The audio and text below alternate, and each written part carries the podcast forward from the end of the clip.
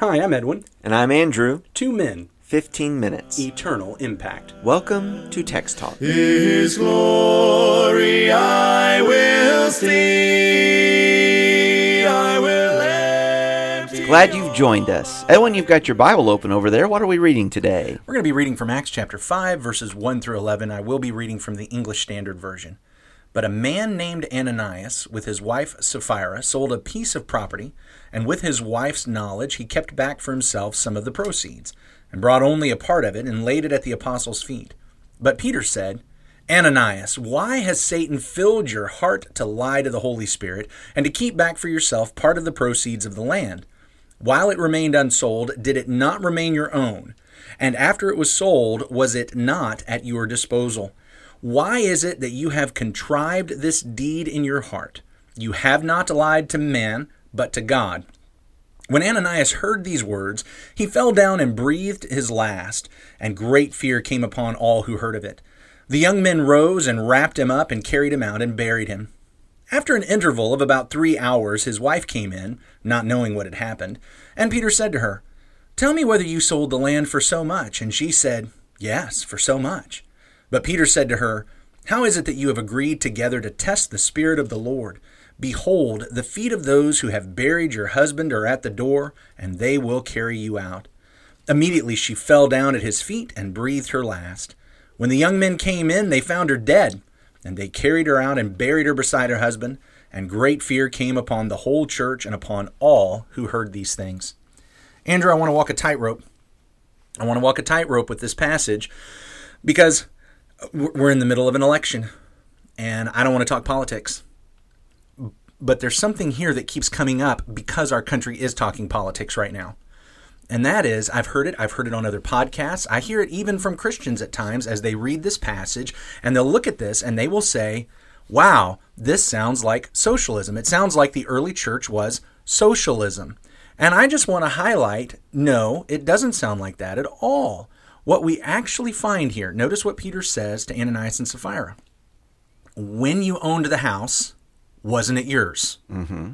When you sold the house, the money that you got from it, wasn't it yours? Mm-hmm. You could do what you wanted with it. It did not belong to the church. It does not belong to the church until they gave it to the church. In other words, this is this is private property. This is private property ownership.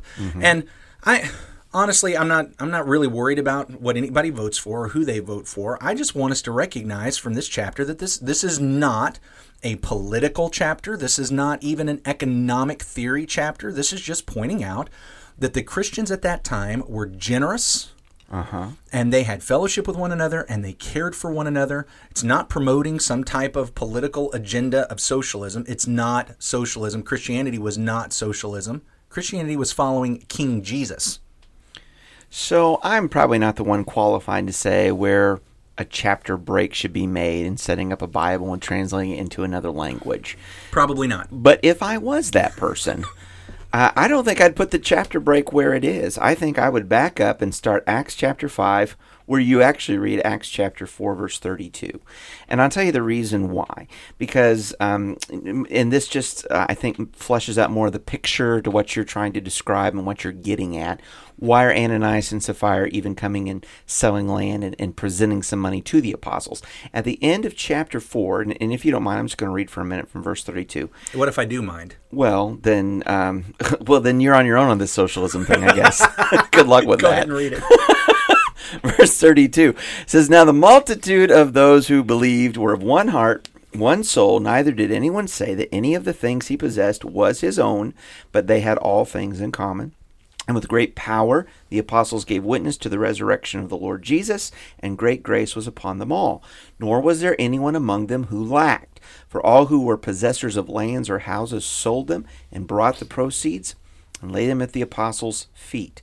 And they laid them at the apostles' feet, verse 35, and they distributed to each as anyone had need.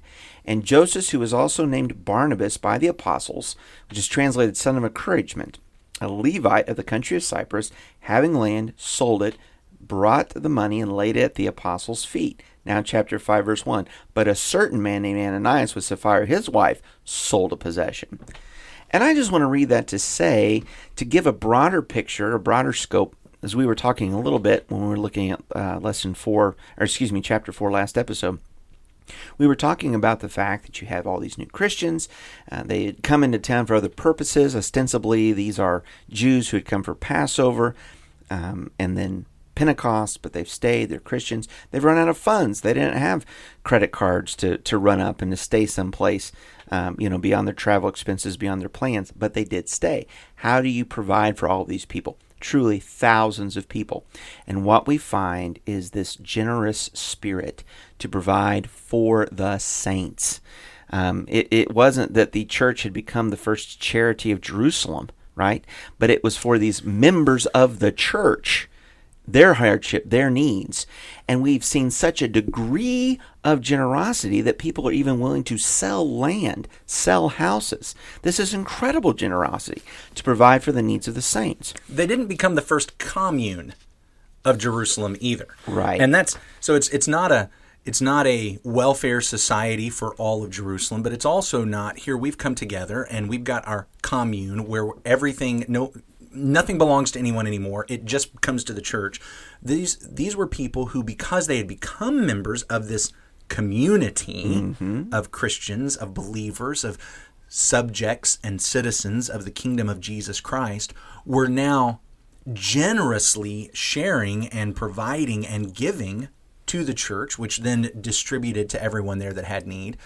I think it's also important to when we see this is not only was it not the first commune, it's not the first cult Right. Because it's cults that when you become a member, automatically everything you own goes to the to the cult religious leader, leader, to sure. the cult leader that goes to the church. So it wasn't a cult. It wasn't, oh, if I become a member, I have to sign everything over. It wasn't a commune. Oh, we have a economic structure that says once you become a member, everything belongs to the government, the governing mm-hmm. body of the church. It's not socialism that says, well, we're handing it and now it belongs to all of the people that are members it belonged to Ananias and Sapphira.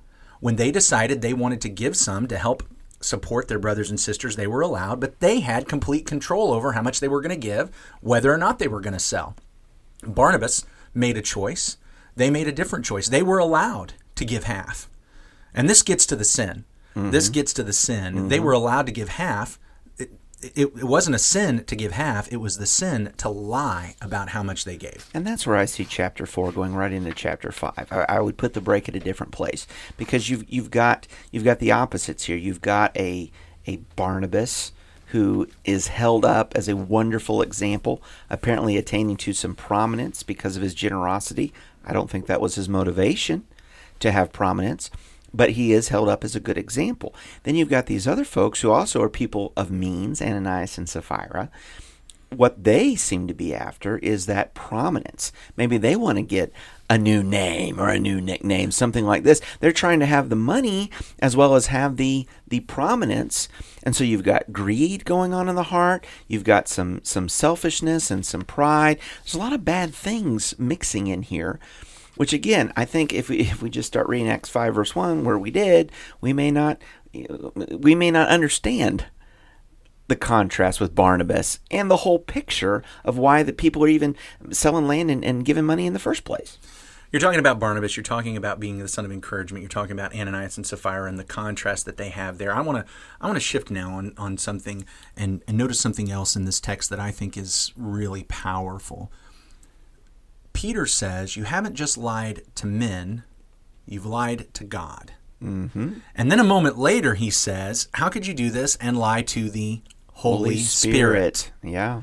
Now, I think that is a powerful point that we want to make sure to recognize. And, and I, I've been told by some, oh, you can't draw that conclusion. But boy, it sure looks to me like he says you lied to God instead of men. And then in the next time he's talking about it, it says you lied to the Holy Spirit. It sounds to me like he's pointing out that the Holy Spirit is divine. What do you oh, think? I, I think you can absolutely draw that conclusion. I think that this is one of the powerful texts that helps us understand the Holy Spirit who is at work and the Holy Spirit who is God. You know, when we start in the Old Testament, there's these little echoes, these little shadows that God is triune, that there is a Godhead. But as the Bible continues to unfold, and particularly here in the book of Acts, we say, yeah, there's God the Father, God the Son, and God the Holy Spirit, and the apostles are making that known as much as anybody. And the Spirit of God is with those who believe and those who are obeying. And that's exactly what's happening. And his, his point is you thought you could pull the wool over our eyes because we're just men, but it's not, it's not just us. God is among us. God is with us. God is working through us. And especially with Peter as an apostle Right. of Jesus Christ and the amazing demonstration that we saw in the previous chapters, back in chapter 2 with the speaking in tongues, chapter 3 and 4 with the raising up of the lame man. Uh, Peter's pointing out this this wasn't very wise of you to think you were going to be pulling this pulling one over on us, especially since we're not by ourselves. God is with us. He's with us in that person of the Holy Spirit. Right. This is God's church. This is God's kingdom. And this is God's economy within his kingdom. One of generosity and sharing. And the Lord's going to look after the Lord's people through his church. I'm glad to be a part of that kind of community. We need to be that kind of community today. Why don't we go ahead and wrap up with a prayer? Our great God and Father, Lord, thank you for this day, the time that we could open up your word and to consider uh, what we have read here in Acts chapter 5. As we've talked about this text, we've been reminded that to be your people, your kingdom people, we need to be generous and we need to be honest. And uh, God, we pray that we might give you thanksgiving for every good thing that you've placed into our hand and be mindful of how we might use those blessings to benefit other people, but to make your name known and for your glory. In Jesus' name we pray. Amen. Amen. Thanks for talking about the text with us today. I'm Edwin Crozier, and I'd like to invite you to join the Christians who meet on Livingston Avenue this Sunday for our Bible classes and worship. You can find out more at ChristiansMeetHere.org. Check out our daily written devotional that goes along with today's episode. You can find a link for it in our show notes. Michael Eldridge wrote and sang all four parts of our theme song. You can get more from him at acapeldridge.com. Remember to subscribe, rate, and review our podcast so others can learn about it more easily. Have a great day.